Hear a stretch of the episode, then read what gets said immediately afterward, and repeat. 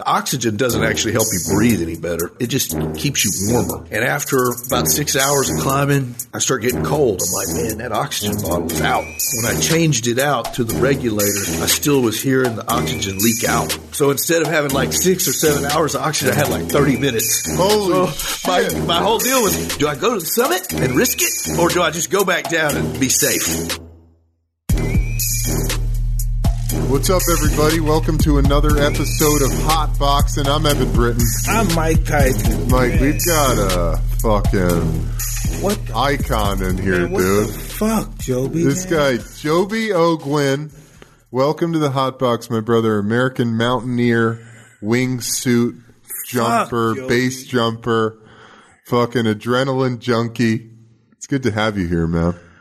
Man, Job, what, what, what's the deal with you, man? What do you want to do this? Why are you so death defying?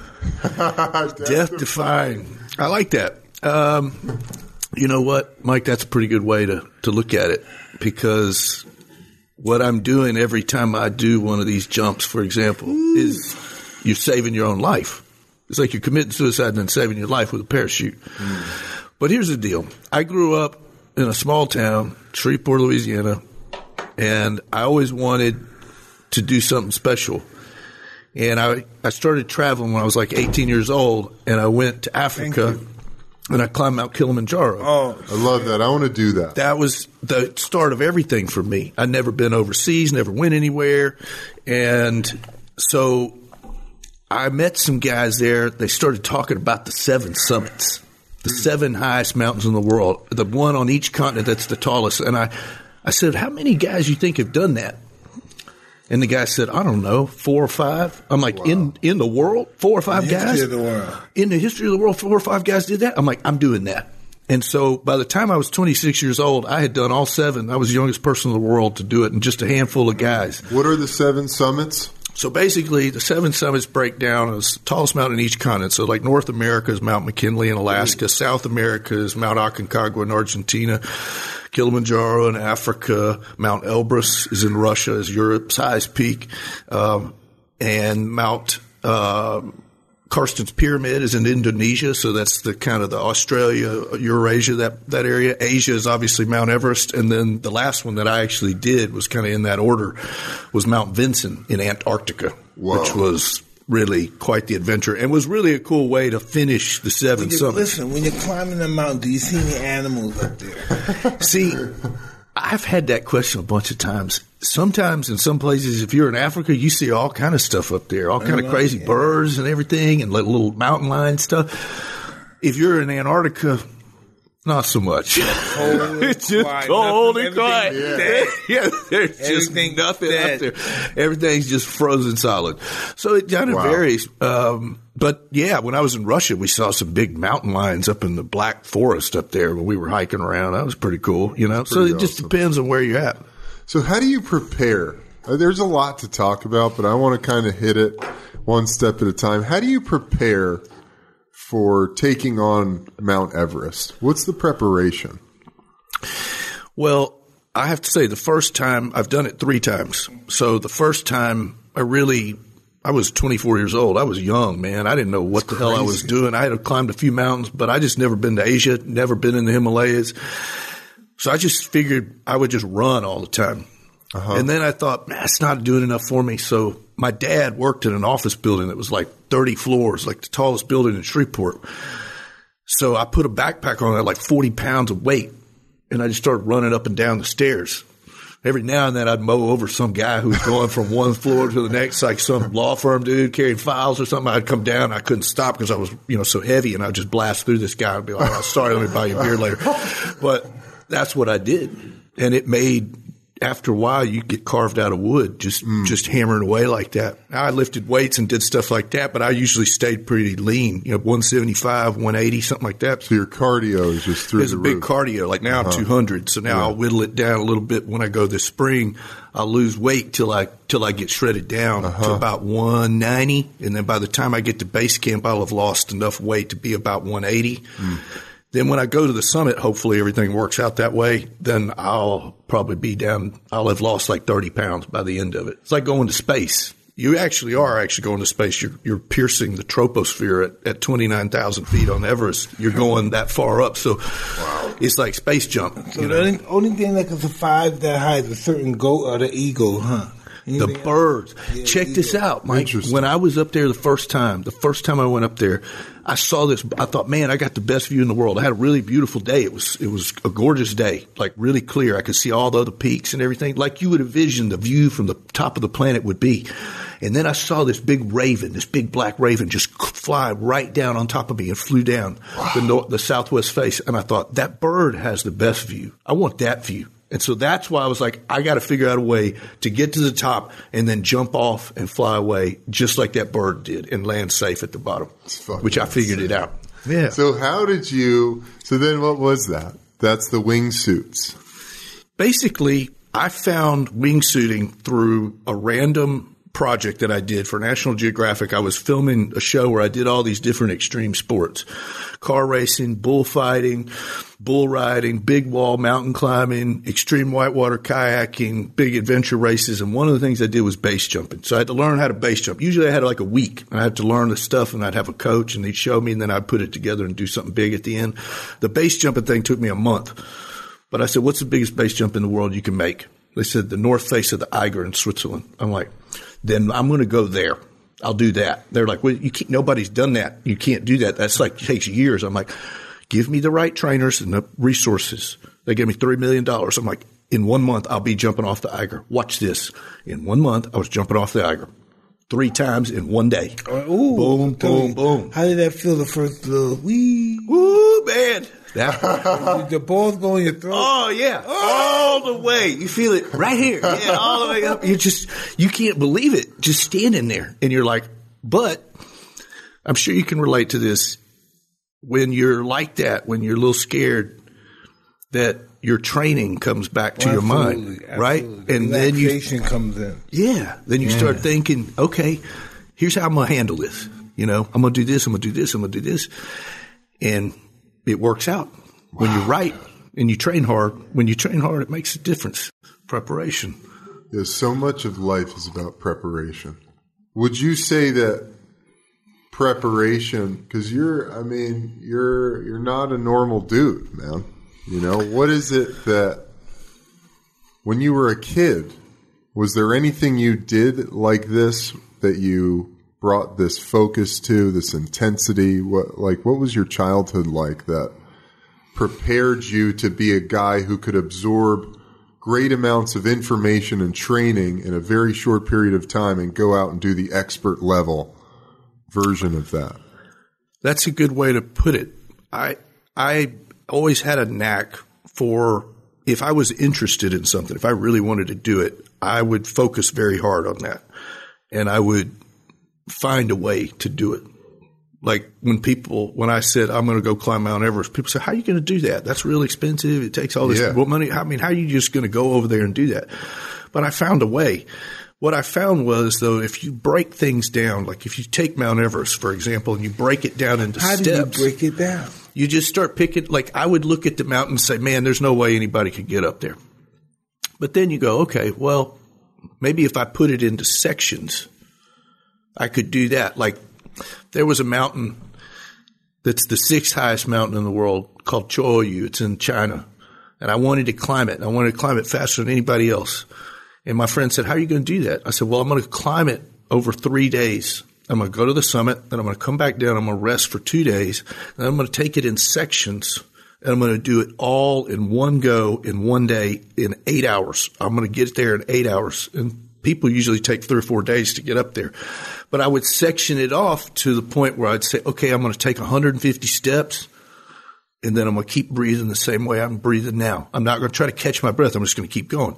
So you start sectioning things off. I got up there in eight hours. This is the world record.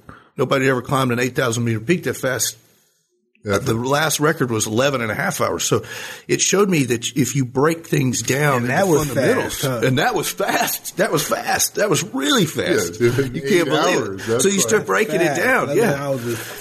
Yeah. If you think about going from 17,000 feet, which is already way the fuck up there, How do you? all the way up to 27,000 feet Without in having a eight heart- Without hours having a heart attack. with no oxygen, no ropes, no Sherpa from, from help, no radio, no nothing. Just went up there and did it. But it shows you you can do big things if you break it down and then you train just like that. You did that. You break down these hmm. fundamental things where you can put it all back together when you really have to step up and do it. Makes a big difference because it gives you the confidence to know that you can do it. Yeah. Is breathing a big part of your training? Yes, it is. The thing that people don't realize is if you're trying to catch your breath in the mountains, you're never going to do it. Mm. It just doesn't work that way. You're just going to always be trying to catch your breath. So I came up with a system that works for me where I get into a rhythm. Like when I would run, I'd run just under a full sprint for miles so that I could get to the point where hmm. it didn't bother me to have my heart rate at 200 for extended periods of time. And then I would breathe. So when I'd stop to rest, my body was resting, my legs were resting a little bit, but I would breathe in the same pace hmm. so that I was never catching my breath. I was just going. I was just going. Then I'd count out another hundred steps and another hundred steps and I'd stop, another hundred steps and stop and then break it down into pieces. The whole deal is if you don't stop that much, then you go real fast. But you still have to be really fit and strong. And listen, I know there's Yeah. something about breathing in the human mind and body. 'Cause if I could do this, say if I do this a hundred times, I would feel totally different. Mm-hmm. yeah. You know, my whole If you do that three times, You know, I know exactly, but say a hundred. Oh. My whole barometer feels so totally different. There's something different Totally. about I do me. tons of breathing Yeah. stuff. Something People about probably think. I'm nuts. My wife thinks I'm nuts. I'm walking It works, though. this. Listen, I, listen, I do that. I even go to the bathroom. Yeah. Incredible. Oh, Just yeah. breathing. That has a lot to do with you taking a shit. Everything. Yeah, it works for everything. Yogis talk about that. Fuck Yeah. that's why Big I'm time. anything. Yeah. I Relaxing. love anything. Just breathing. Deep Yeah. Mhm. breath. It's Yeah. incredible. So that's got to be because you're not. What is the connection with that though? Well, breathing in through the nose activates the Yeah. prefrontal cortex and all your executive functioning. Yeah. So in, you're in your best. You're brought into your you just your highest self. That's You're something brought that has into your something to highest do with healing though. Because Yeah. sometimes when I'm Yeah. aching from weights or something, Yeah. then Yeah. I do that breathing and it goes up and I feel my pain. It goes, it just helps. It helps. It helps. It helps Yeah. me. If you can harness that, Yeah. Yeah. it's like I just it's a don't workout. understand how, Yeah, it, but it works. You know, it's just I don't know how, but it works. It's the elixir of life, man. It's prana. The yogis talk about it. It's Yeah. pure energy. Right. right? And so you're fucking, but you're not just like staying at one altitude. You're going up, oxygen levels coming down, Mm-hmm. and you're keeping your breathing in that Yeah. mode. Yeah, it's it's a meditation. Yeah, you're just yeah. in a rhythm and a meditation. And once I could always find that rhythm, then I could just keep going. I was lucky like that. I just was Yeah. able to focus in a in a way. I also actually think that my ability to deal with like the conditions had a lot to deal in living in Louisiana. Yeah. like when the, when it would get hot, people always think Oh, the yeah. mountain's always cold all the time. It's like sometimes you'd be up there and all the sun is reflecting off it. It gets hot where you're like taking everything down to a t-shirt, Yeah, right. and it's really hot. Most guys they'd wilt down, and I could keep going. Like I was used to that hot, humid weather. You know, like that was nothing to me. I don't like that. I don't like it. In Louisiana, New Orleans, Brutal. No, it's, it's Brutal. brutal. It's brutal. But I was used to it, so it helped me. I Yeah, thought that helped sure. me out. you know, I wasn't. You I can't wasn't breathe tired from when it. you're when you're in the Oh. swamps. You can't breathe. Imagine being up in that altitude. Well, Yeah. then imagine. So you you know you can't breathe. It's very difficult. But then you take into account what Joby does, and you focus on your breathing, and your breathing becomes a part of how you live. Imagine how powerful and strong your body would be. Like shaking your hand, dude. You're like made out of steel. you know what I mean? Like I still have what, to work out like ten hours a day. I'm I'm sure, I'm sure, but you know, you I was like, oh, cuz I was kind of curious, what is a guy's physique like who fucking hikes Mount Everest, you know? Right. but you got to be fucking strong. You, got gotta be, be powerful. Yeah, you do. You You know. you have to be ripped out and ready to Yeah. do, to do it on that level For sure, Like for any, sure. there's a lot of guys could be really decently fit, go up there with support. But if you're up there by yourself, like me, with no ropes, no Sherpa, no oxygen, nothing, That was the first time you to did it. You did it with nothing. I did it with nothing. I was up there all by myself. With just you see the these oxygen guys up there now. There's like hundred guys up there. It's like, man, when I was there, I was the only man on the mountain. Dude, it was awesome. crazy, it was man. great. I broke the trail. Usually, you would have ropes. Like now, you'd have multiple ropes going to the summit from the base to the summit. Whereas when I did it in '99 for the first time, I'm like this little skinny. Who was the first man in history to ever summit Everest? A guy named Edmund Hillary. Was he- Mike. was he one of the He's from? New Zealand. Hmm. He was from New Zealand, and he took one of the Sherpas with him. So the two of them got to the summit. What year was it? 1954. Wow. Yeah, that's the first time anybody ever That was about the doing first that? time. Well, some Oh, dudes right. in the 20s tried, yeah, they- and they, they died. there, though. They're still up there. Oh. Exactly. They're still up there. Guys hanging from some. Oh, yeah. You got Yeah. whole skeleton. Now. You, got, you can see the stuff couldn't have the weather and stuff. and it was Wait a minute. Oh, they were all ill equipped and stuff. Oh, they were wearing like leather boots and stuff, all hobnail boots. Yeah, yeah. They didn't. Now- they had no chance. All right, let's take a quick break from the show. Hope you're enjoying the episode. You know, if you're sitting around the house looking for ways to stay fit, like me, like Mike, who works out every single day, uh, we just found a cool, different way to get the best cardio workout ever, man, for a fraction of the cost. Uh, it's called Crossrope. It's the sleek weighted jump rope system that makes working out at home fun. I just got my jump ropes, man. They are crazy cool. Um, and Mike, you jump rope all the time. jump rope was very important for me because it has a lot to do with rhythm and timing. And the longer you do it, the more rhythm and timing you possess. And um, And Mike, like we were talking off the air, jump roping is the best cardio you can do. And think about it, you can do it staying in one place in your house. It's perfect. oh, absolutely, the best perspiration, best cardio workout you can get besides running. Exactly. So look, we got our ropes over here. I'm gonna get mine. Put the. I'm gonna go with the get strong because the rope's a little heavier. Uh, but me and my girlfriend, we're working out. You know, I, I mean, we're not running and we're up all the time and eating way too many quarantine snacks. So um, this this cross rope jump system is exactly what we needed. If you're ready for a new cardio and full body home workout, visit crossrope.com slash hotbox and you got to check out this jump rope system.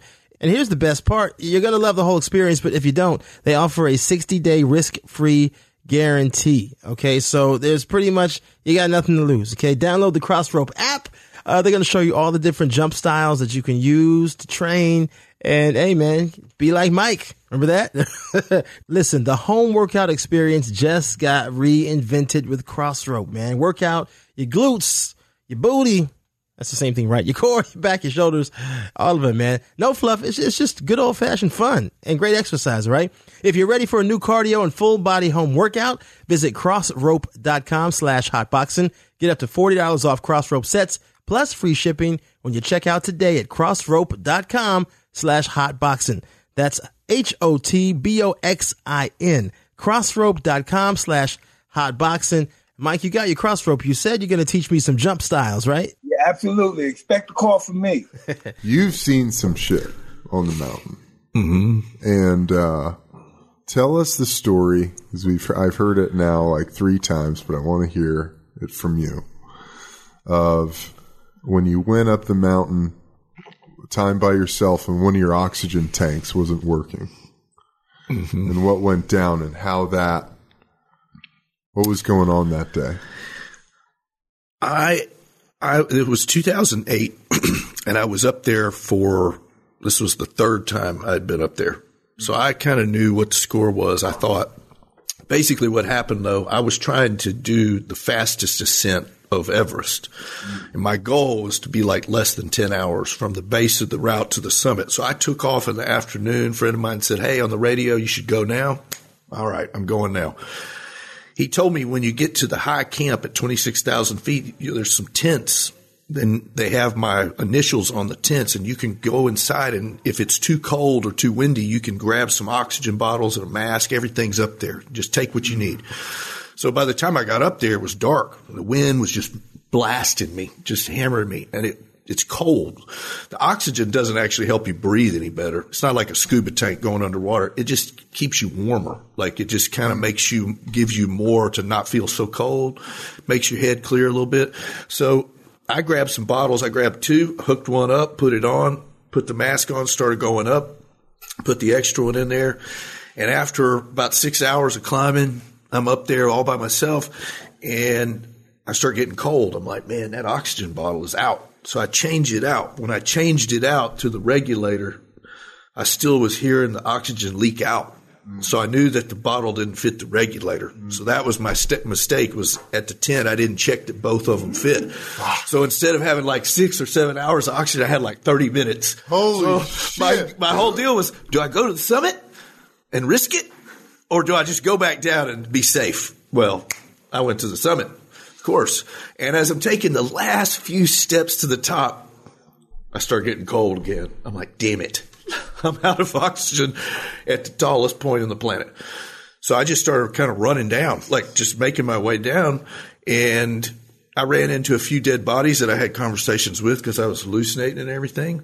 But eventually I dragged myself to that high camp and got some more oxygen, put it on, got all the way down. But I did get to the summit in nine and a half hours. Still a world to record. have- you have to have tough um, psychological fortitude. Yeah.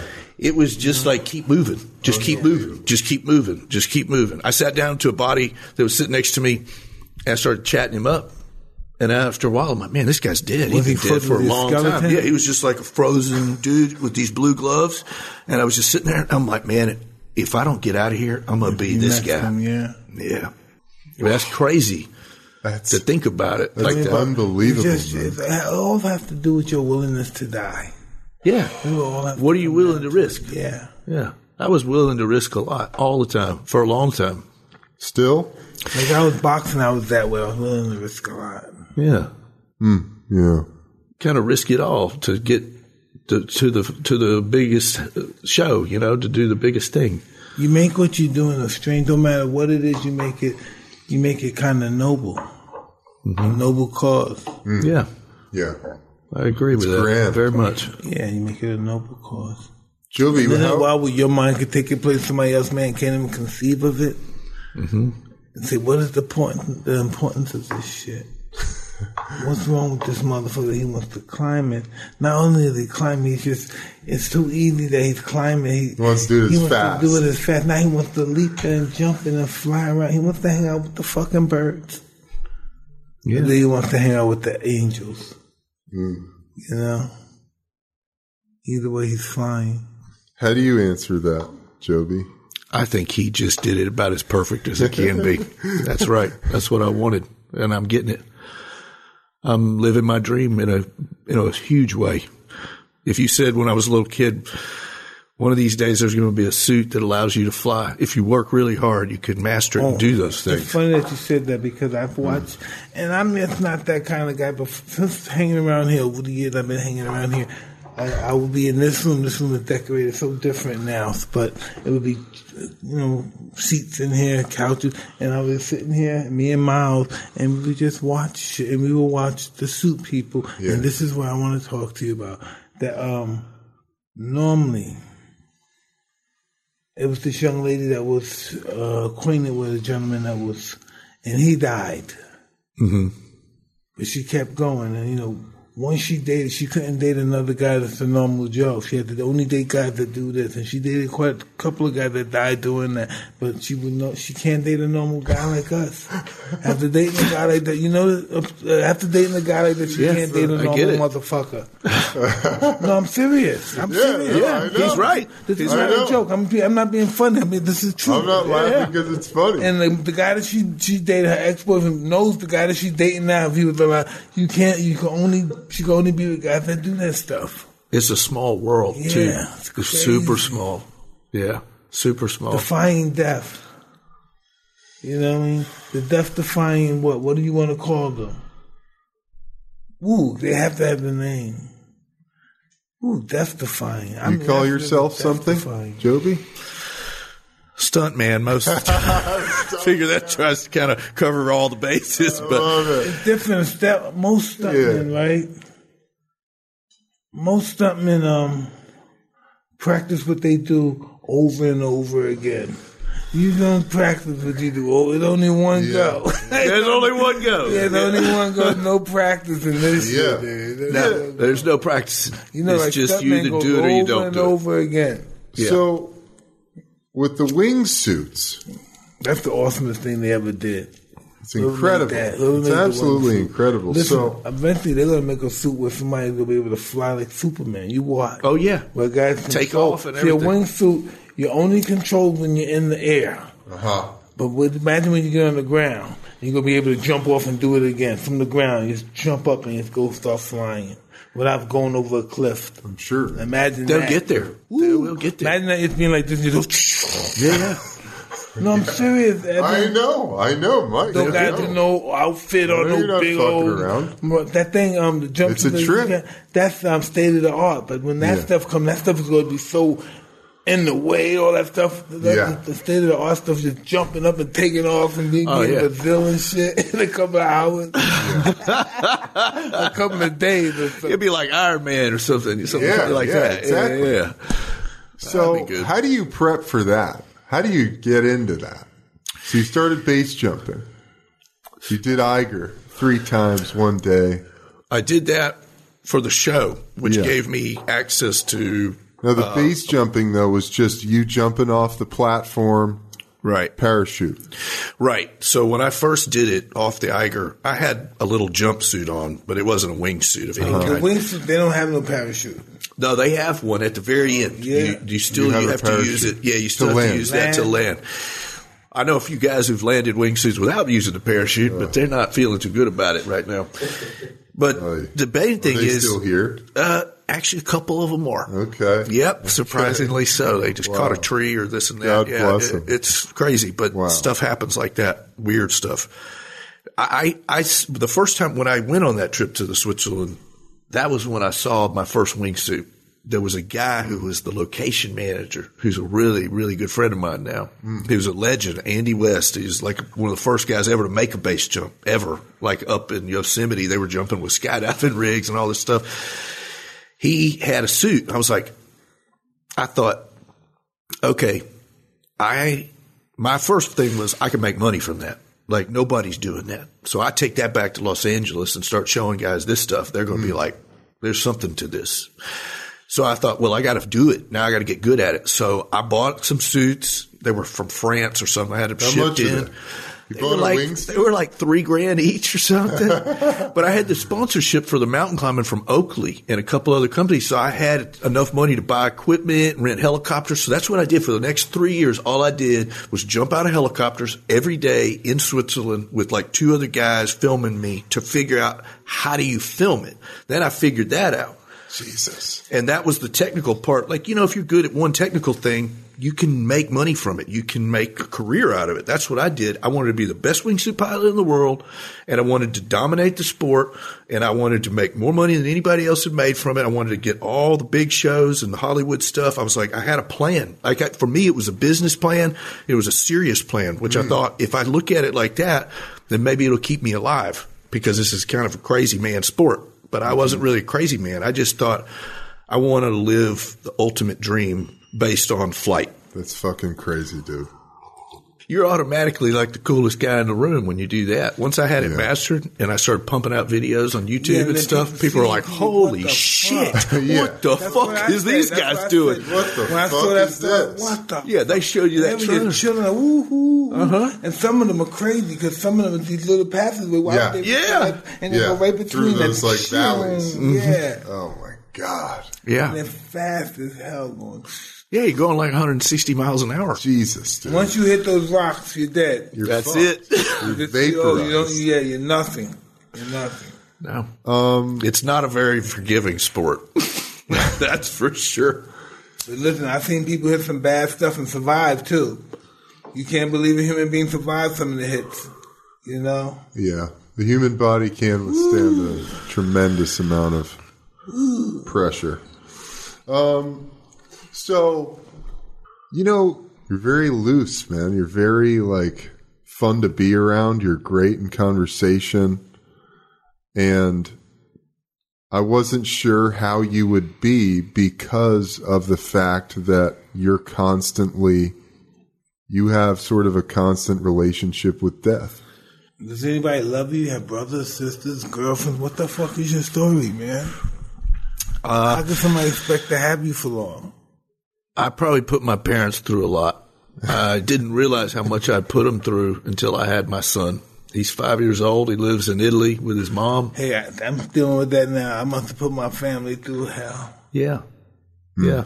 And my kid's not even worth nothing like me, but I must have put my family through hell. Fuck. Oh, I know I did. Yeah. When I think about it now, I'm like, I feel bad a little bit. But my parents are proud of me that I made something when I, you know, grew up, I got to do what I wanted to do. Like I was living my dream and I was successful at it and I was staying alive when a lot of other people didn't. The mountain climbing thing took a lot of friends from me in pretty harsh ways. It was brutal. Um, Any bad get them? just No bear accident? just like falling off the mountain or you know falling for a long Christ. way and and I've watched guys fall off a mountain and just get blown apart and stuff. And it's just brutal and doing body recoveries. And you're in Pakistan and you go wait we got to get these guys out of here and stuff. Wrapping their bodies up. I mean pretty just harsh. The blood all over the snow and you're dragging these guys for miles. And it's just like shit. When you go up those mountains, you see tribes of people like living in those mountains those oh yeah. terrains. One time I was in Pakistan. I was trying to go climb a mountain called Batura 2, which was the highest unclimbed mountain in the world. It's right on the border of Afghanistan. So I'm walking through and this guy comes out in a beard from this little yurt tent deal. He goes, Hey, come here.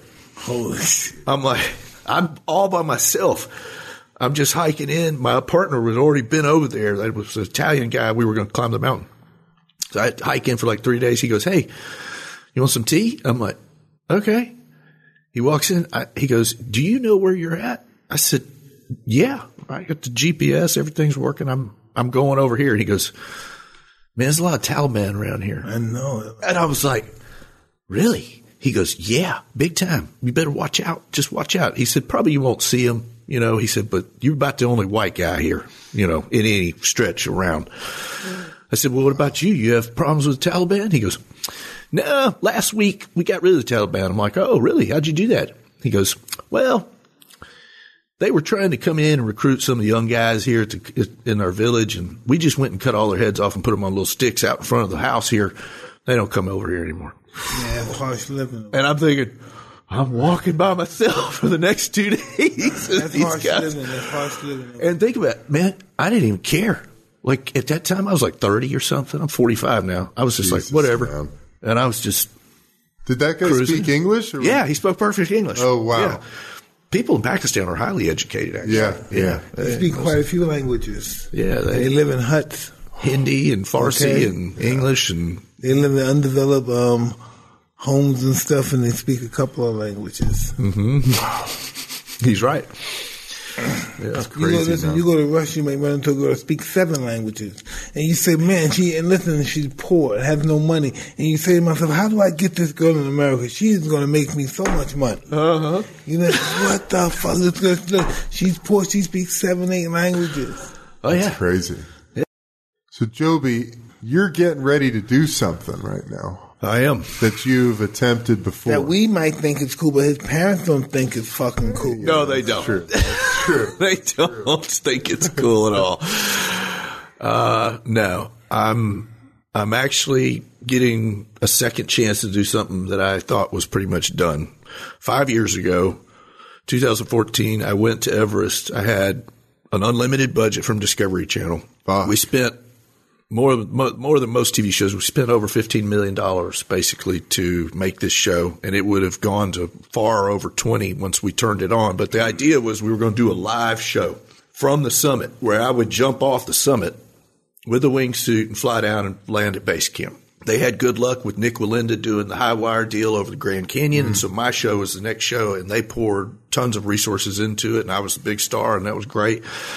I, I had actually just pitched them a documentary. They turned it into the the more big, bigger theater, but that was fine. You know, whatever they wanted to do. I worked for them at the time. I was trying to do the best job I could for the company and the people I worked for.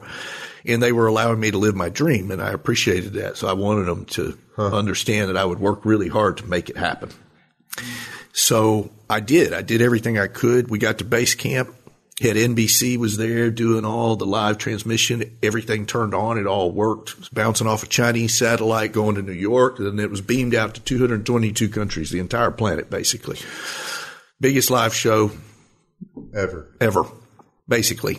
And it was all me. It was a pretty amazing place to find yourself where you're the star of the biggest, this is the biggest thing that's ever happened lately on TV and everything. And I was that guy. And it was a lot of pressure, but I took it well and I just took it as a job. I'm just going to do the best job I can. So maybe I can get some more jobs with these guys, have another show, work with mm-hmm. people I worked with were very, very good to work with, top level professional people. And I enjoyed that high level work, working with people like that.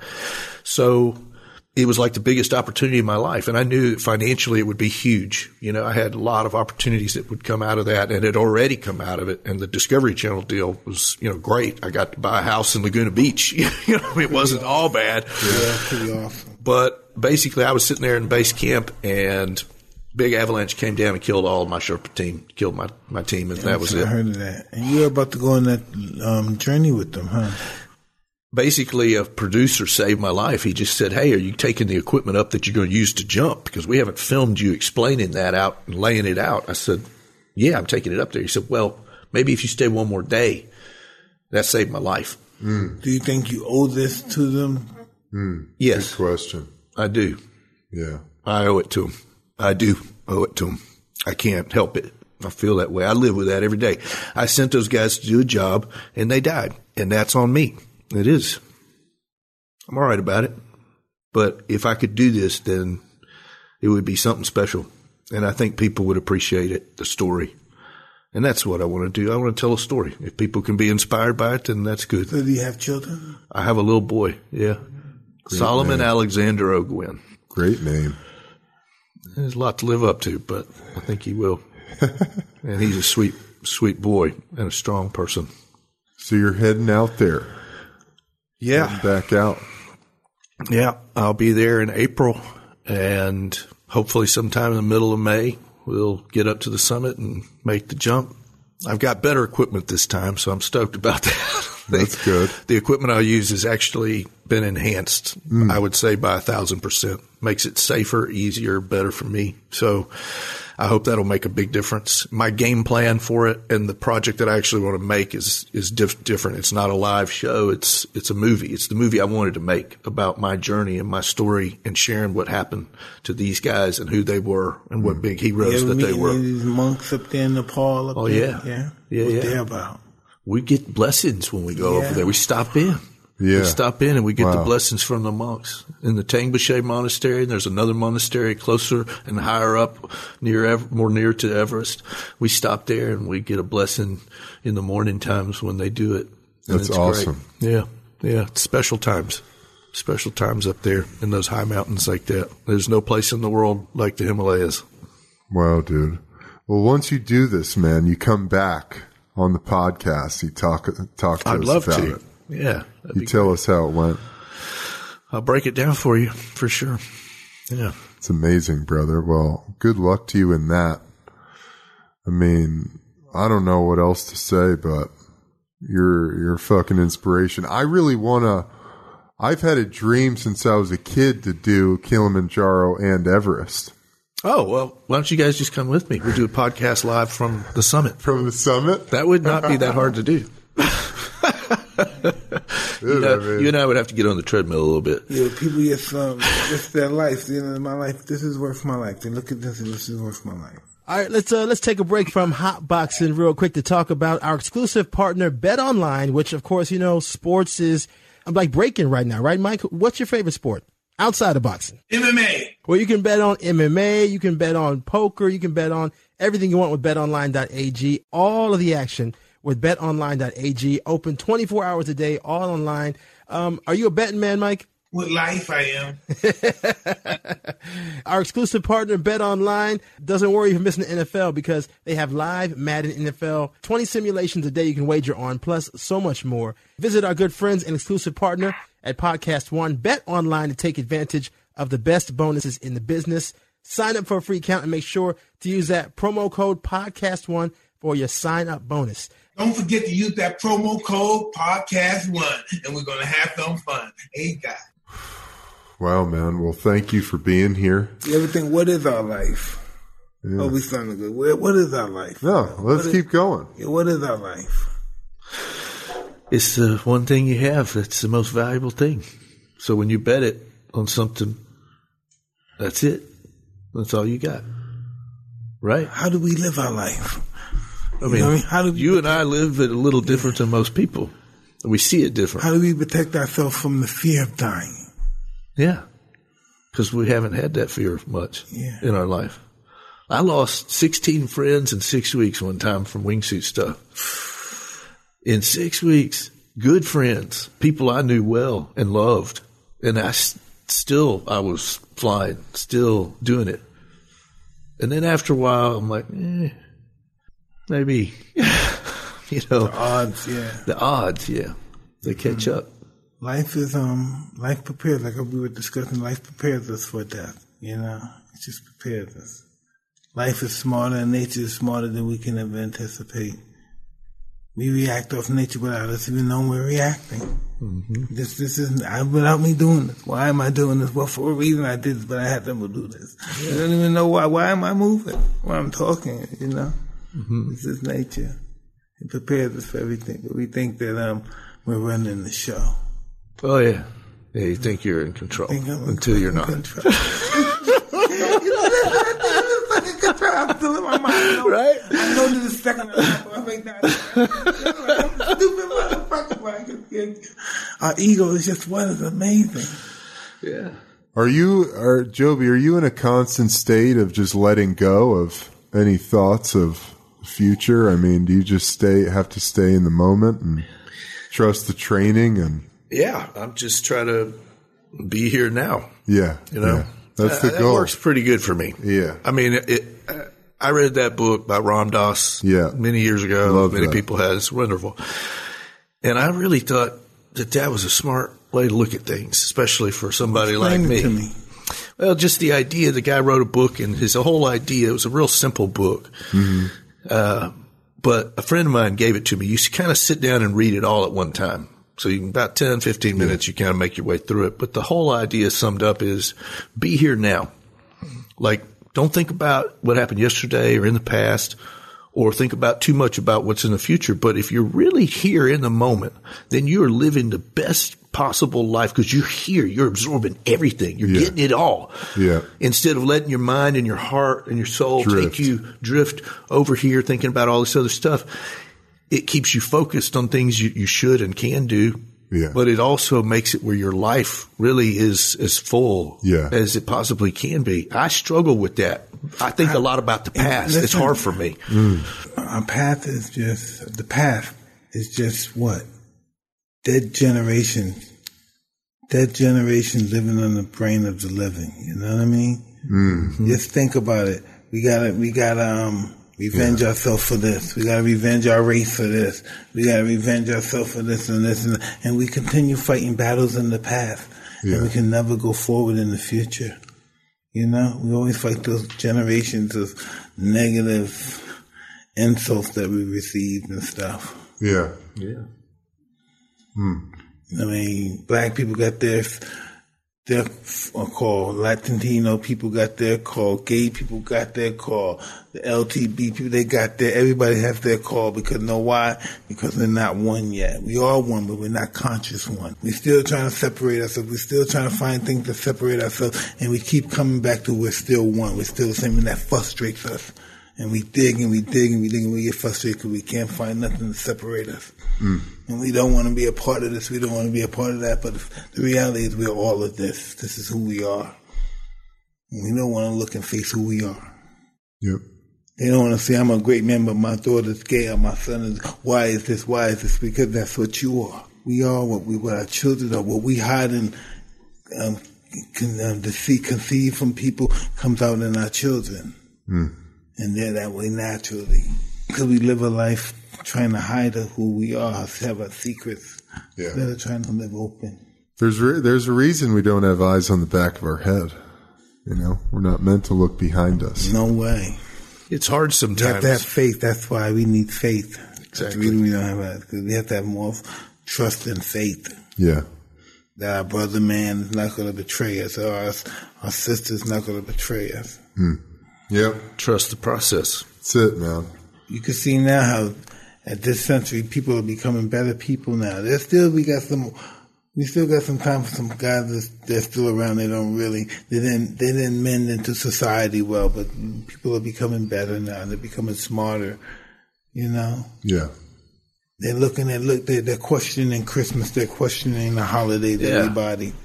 Yeah, You know what I question mean? more They're stuff. questioning God. Why is he a man? You know, we're questioning everything now. yeah, things that we look at. How dare you question this? But they got to go on their own journey and path and find yeah, out. yeah. That's the interesting part. That you know, everyone has to find it in their own time. The waking up, it's all in their own time. And then when you we make that statement about living in the moment, there's no, there's nothing feeling like living in the moment because living in the moment, it's hard to grasp that feeling. Yeah, How, Very. how difficult? We we can't even do it now. know. No. How hard is it to live in that moment? Think about how When hard we're live right that- here. Yeah. When you live in that moment, it's so sensational. Then Uh-huh.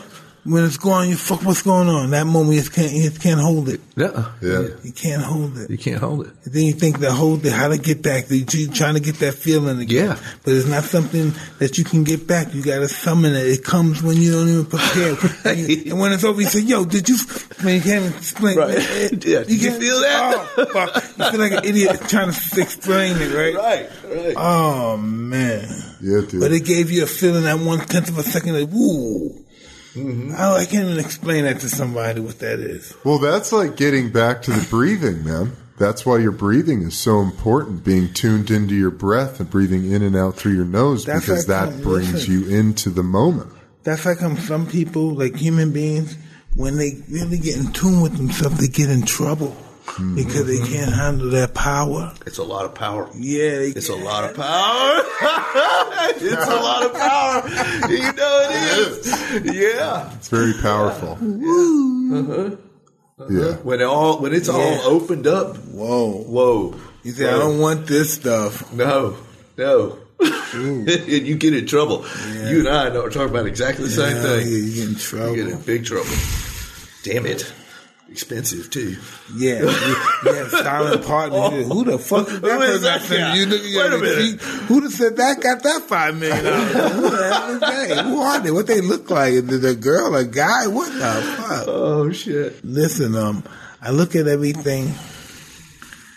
I look at women, look at people, look at people who are looked at as enemies. Everything they were they were teachers. All those guys were our teachers, and that's what this big world is—a school. It's where we live in it's one big school, I like that. and all of and all of our all of our encounters are classes. Mm-hmm. Imagine how much how many classes we endured in life. If you're in the moment, Yeah. if you're able to just be in the moment, you know, and really be in those exchanges with people, are you able to grasp grasp the lessons? That moment's a motherfucker. The whoo, God. Well, we're too, rare the moment. well, we've been, I think, in Western culture, we've been programmed to be to live in our fantasies and to live in our. deep. That's what I do. Well, uh, I'm all in my. Think about it, man. We're constantly, constantly, we're constantly trained to live in our fantasies and live in our own little dreams and never actually do anything with those. We're not meant to, they don't want us to, they, they don't, but there is, they don't want us to be the full expression of ourselves. That's why we climb mountains, dude. What happens when listen? I always think when I die and I and that's when I begin to live. I wake up and I'm around everybody and they saw me do everything I did in private.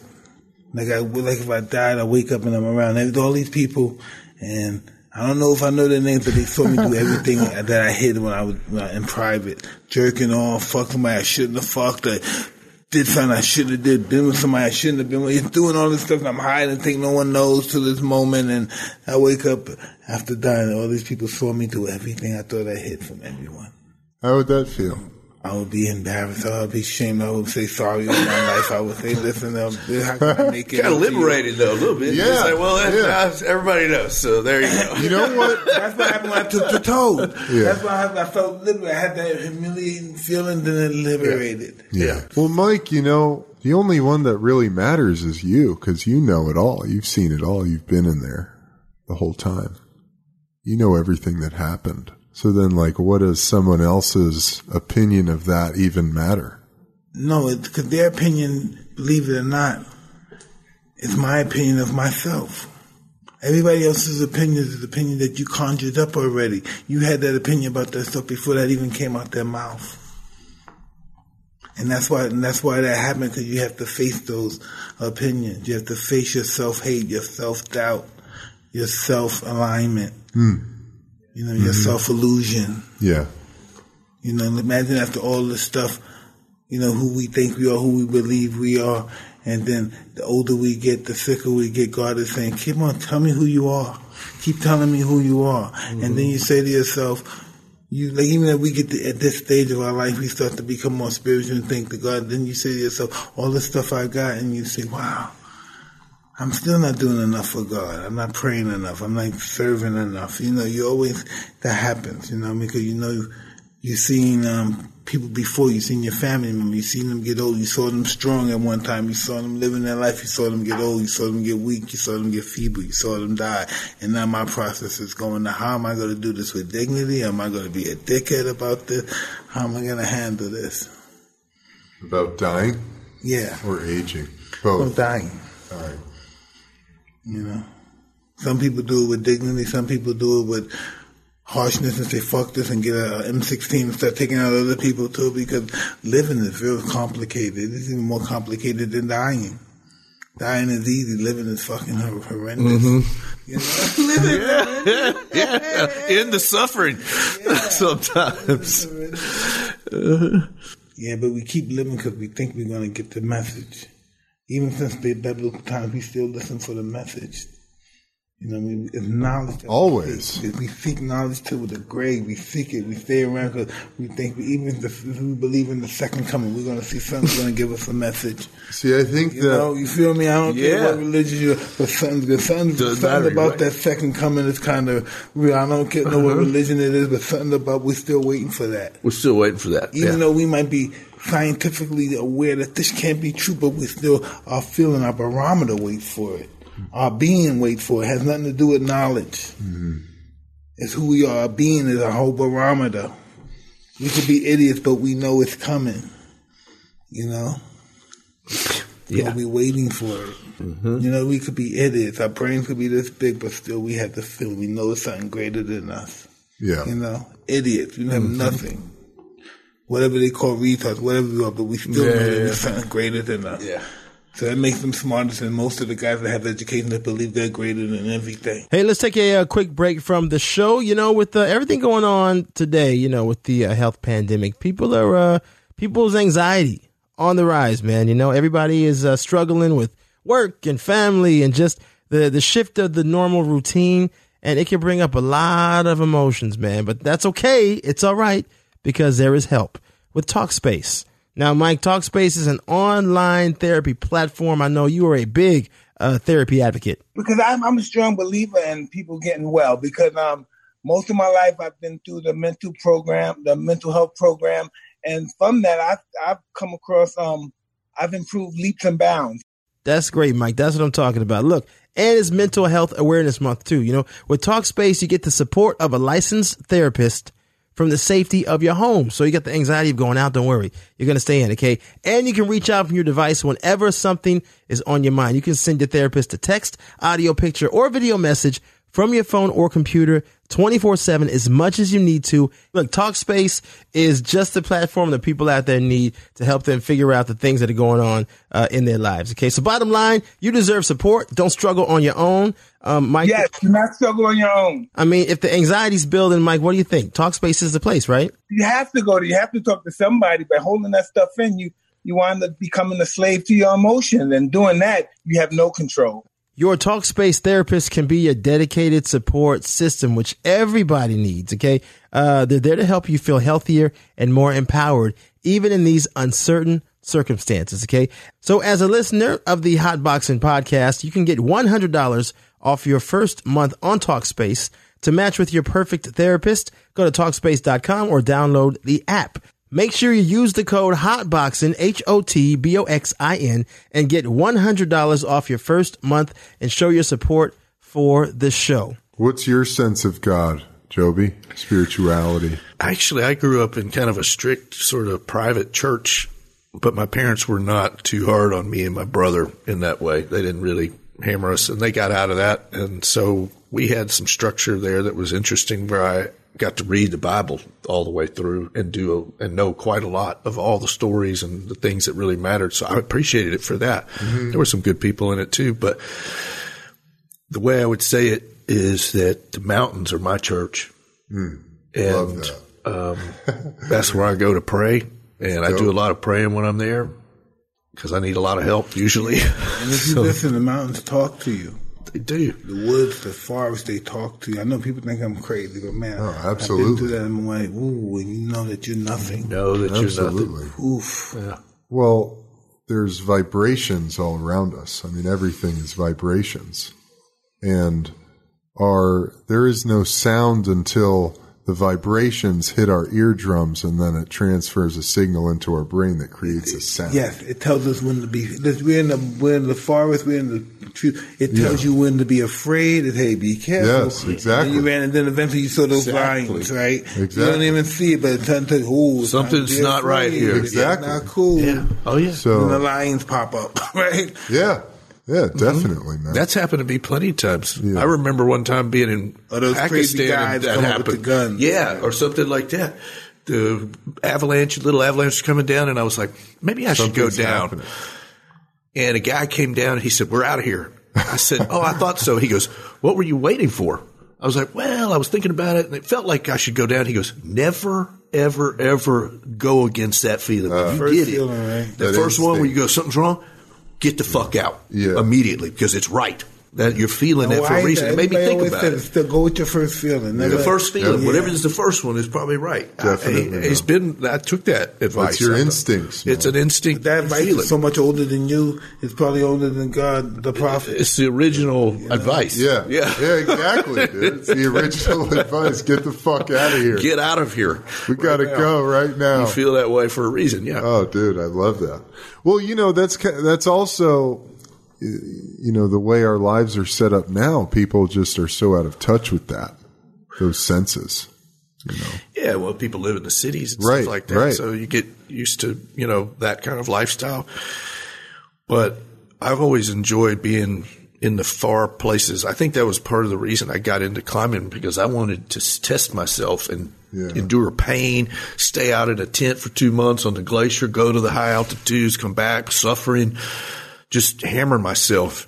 And then you find out what you really are. Go on a mountain by yourself, completely alone, stuff like that. I climbed the south or the north face of Everest in one day on all by myself. I was the only person on the mountain. I went in before anybody was there and just did it.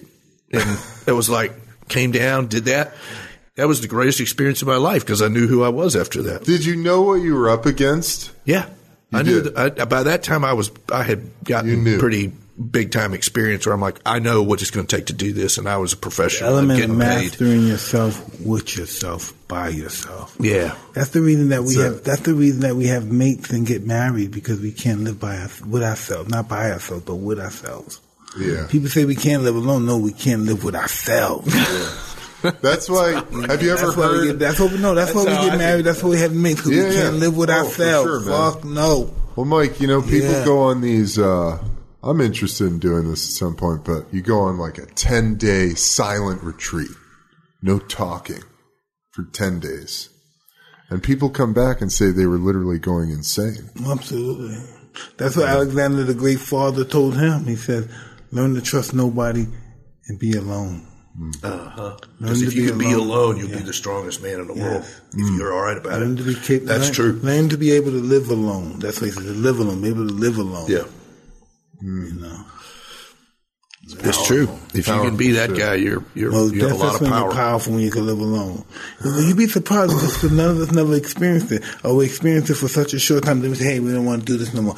Most of us never experienced just being with ourselves and our thoughts and our past, and that stuff comes up, or we've been assaulted, or when bad stuff we saw happen to our mother. Oh, we don't want to deal with it. Hey, then we look put on television, look at mm-hmm. cartoons. Let's just get away from those ugly thoughts of what we have from the past. Yeah.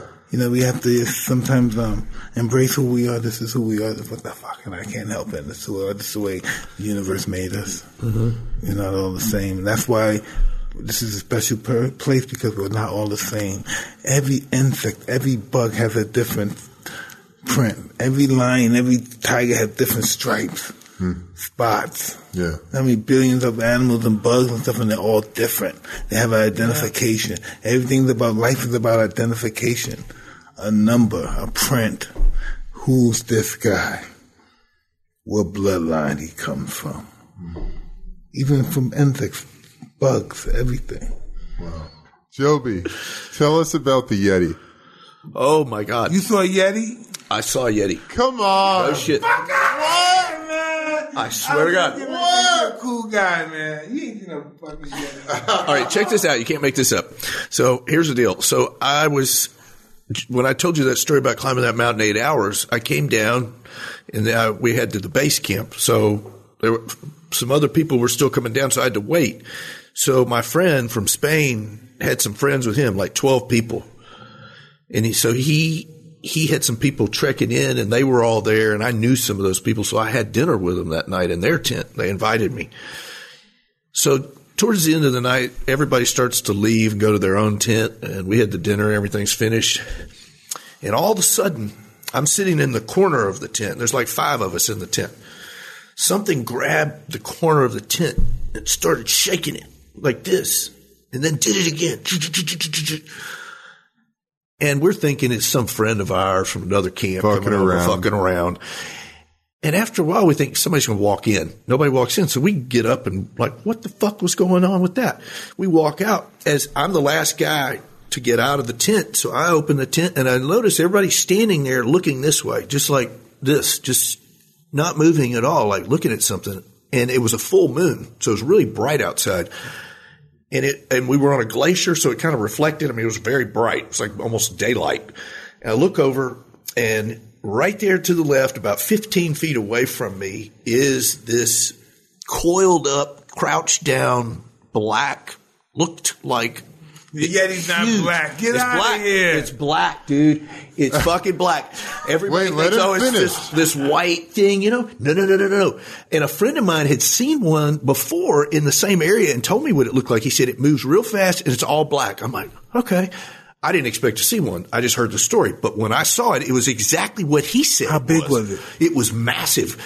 The But it's crazy thing, crouched it, It down. was crouched down. It had kind of a, like a, a nose of like a more of like a longer, like a dog, but it, it was this jet black, really shiny, long hair and it had yellow eyes that really you could reflect in the sunset. It looked at us for a while and then it just jumped and it jumped over a pile of rocks. It was probably, Not a bear. no, no, no, no. I, first I thought, is that a dog? I'm like, man, that thing's huge. And then I thought it was a yak because the yaks were coming in to pick our equipment up. And I thought it's, it's like a big cow with, and I thought that's not a yak. and then it just kept sitting there looking at us. And then it just took off like in the, some supernatural flight over a hundred foot pile of rocks. What the crazy thing was, instinctively, I actually started moving towards it. Like I want to go up there and look. And there was a kid who worked for me, a Nepalese kid. He put his hand right here on my stomach. He was standing there watching the whole thing too. He worked in the kitchen and he said, don't go up there. And I was like, did everybody just see what I saw? And everybody was like, yeah. Holy shit. Okay. And when I saw it, I was just kind of like, oh, okay. Well, that's a real animal that exists and seems to have That never supernatural before, quality huh? that I never saw before. That's kind of elusive or something. But then after a couple of days, we were waiting to get picked up by the yaks, and I started taking all the food out of my tent because I'm thinking, man, why did it? why did it shake the corner food. I was in? yeah, I'm like, what did it want? And I was kind of glad to get out of there. I was afraid. It seemed like something that would just destroy you. Do you take any psychedelics? Shrooms and that like that? No, no, no. I like to smoke some marijuana, but that's it.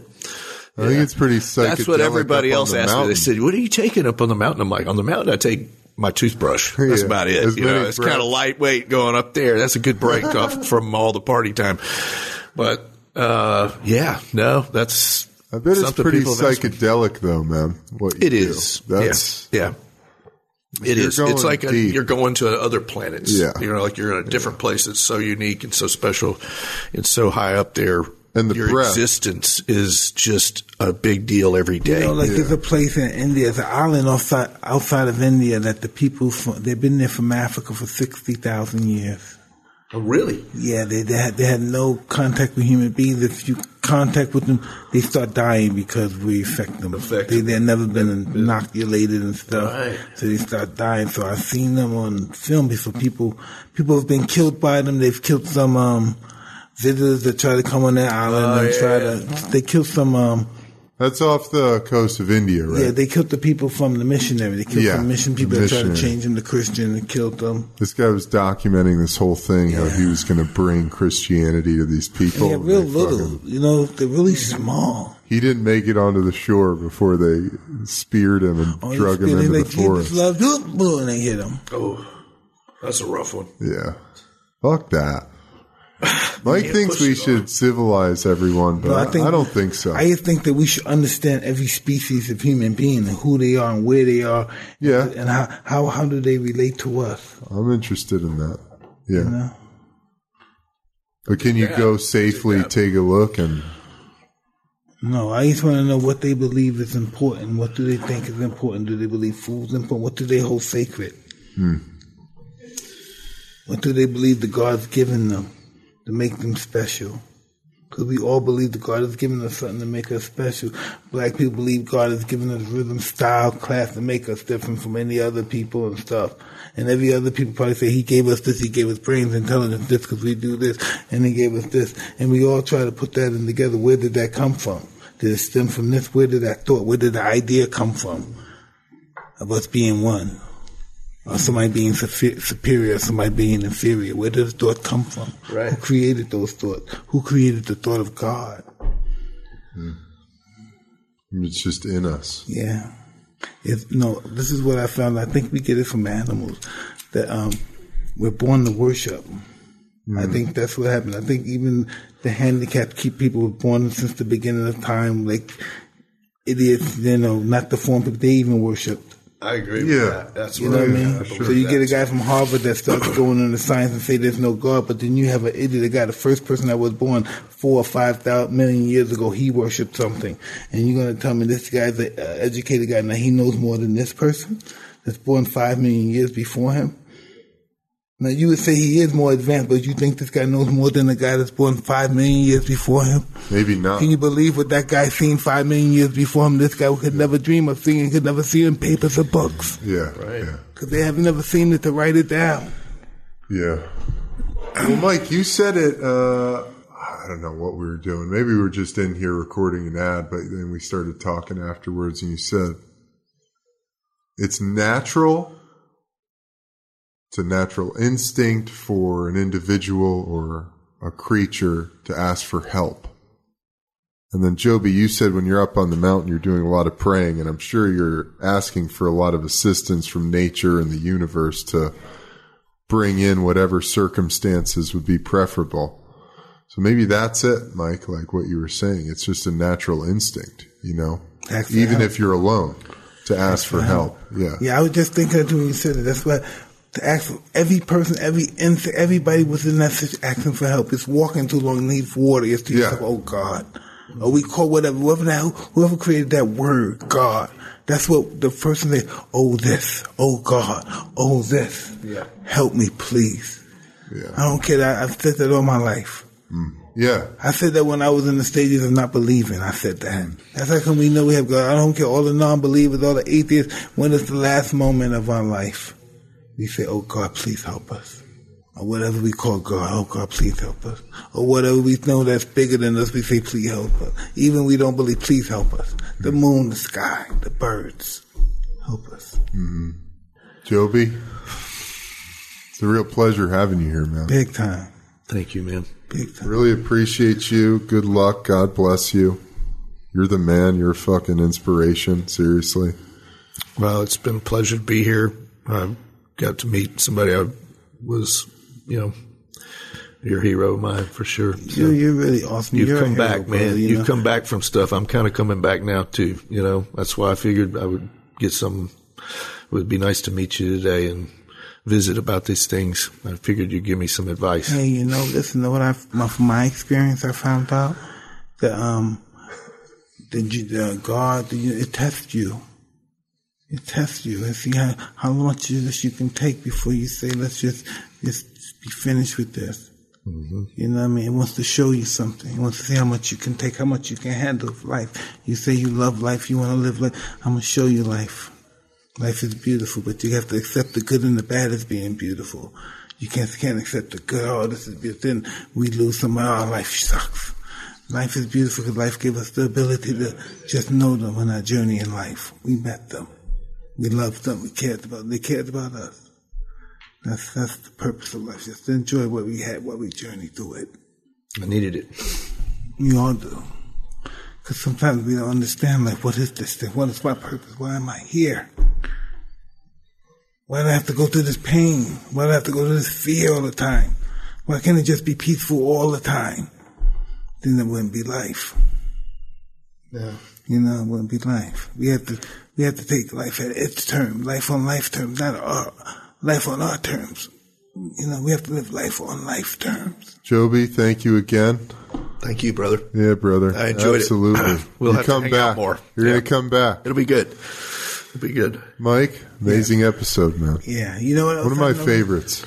I keep thinking, you know, every time I, I, I think I make a mistake, but I keep thinking um, it's all about love. Love is the essence of life. I keep believing that, but I'm battling it with it. Thinking, come on, I can't, can't believe it. yeah, I keep, You can't be that. yeah, come on, fuck the game. Is it that simple? Yeah, is it that simple? I think so. Yeah. That we're fighting for something that's just so right there, you can do it, but you just don't want to let go. Yeah. It's like, no, You're afraid, You're shit. afraid to be happy. You're afraid to, you know, to enjoy it. 'Cause listen, when you really find real love, and so my first experience with real love, the first, you know, I've never experienced. I ran the other way. Yeah. There's no way that you're going to accept it full heartedly. It's scary shit. To think that somebody really loves you, regardless of all your flaws and everything, and you feel like you're a disgusting piece of shit. And somebody says, "I love you," though. You might want to kill that person. How could you? I hate me. How do you love me? You know, Lo- love is scary hmm. because it's so beautiful. On that note, How do we watch this show? Who do you talk to? yeah, we're gonna. Well, you got a lot of great yeah. YouTube videos. Yeah, We'll we- check those out. But I got. What is the day that you're going to do this? Tell people the day that you're going to do this stuff. should be Yeah. around the middle of May. So Yeah. somewhere between probably like the 12th and the 25th in that that few days. is there anywhere people can follow you and follow? Are There'll you be on a Instagram? website. Are you yeah, I'm on Instagram. Uh huh. Yeah, I'm all over Facebook and Instagram, so people can follow me from there. My Joby personal Ogwyn? Yep. J O B Y O You know, he's, N. such a, he's just such a humble man. He's so lovable and stuff, doing the stuff that's depth to find. I would be so scared my ego would get involved. I would make it like, this is nothing. You know, look at my ego. I'm scared because I'm so afraid. Yeah, You know what I mean? Yeah, I know. I know. He's amazing. This guy. I love him. Thanks, man. Thank you. Um, well, hey, everybody. Thank you so much for listening to this Yeah, really this is a special episode. day. This is a beautiful episode. Absolutely beautiful. Thank you, brother. Thank you. Mike, thank you. Thank you for the platform. Thank you for the opportunity. Hey, everybody, check out our website, hotboxingpodcast.com. You can find all our episodes there as well as listen on PodcastOne. Until next time, I'm Eben Britton. I'm Mike Tyson. You know, I always see guys like Joby. They're always great guys. They're just so humble and stuff. Yeah. They do just incredible things. awesome. And know what greatness is? The definition of greatness is doing the most difficult thing to ease with the, you know, difficult thing in the world with the simplest of ease. And that's what you do. And you're breaking record running up mountains. Take people days. He's doing it in hours. I Can you imagine? It takes me a couple of days to go here, but I'm gonna do it in a few hours. Yeah, yeah. You know? Fuck it. If I, hey, I would do this in a few hours, you fat fuck. I would. it's yeah, you guys are late. You gonna do it in two days? Come on, man. What are you doing? Taking a nap? Yeah, man. lazy. Yeah. exactly. You need uh, what's that diet? You, you need what's the diet thing again? You need Oh, don't God. eat Do- Debbie donuts, man. Do Oh, something. yeah. God, how do you Right. do it in eight hours? God. I was really fit back in those days. Fuck, dude. You're still fit, bro. Fit enough, I hope. All right, y'all. Until next time, we're out of here. Out of here, guys.